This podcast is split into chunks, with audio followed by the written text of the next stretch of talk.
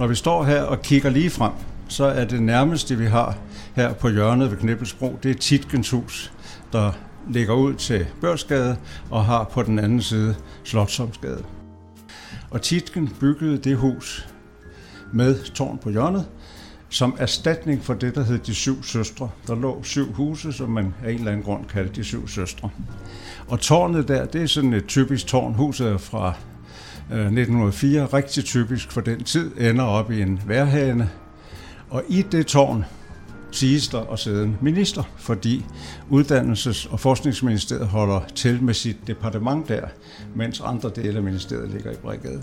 Så der er en minister, der sidder med en temmelig god udsigt der og kigger over til sin kollega i Udenrigsministeriet, som er så uheldig ikke at have et vindue ud til valget. Det er jo fuldstændig idiotisk. Hvis man vender sig om her i tårnet og kigger over på gavlen på Udenrigsministeriet, så ligner det set lidt på afstanden broklap deroppe lige så dødssyg som bagsiden af en broklap er en bygning, som ikke sætter vinduer i til, til øh, udsigten. Det er temmelig tumpet.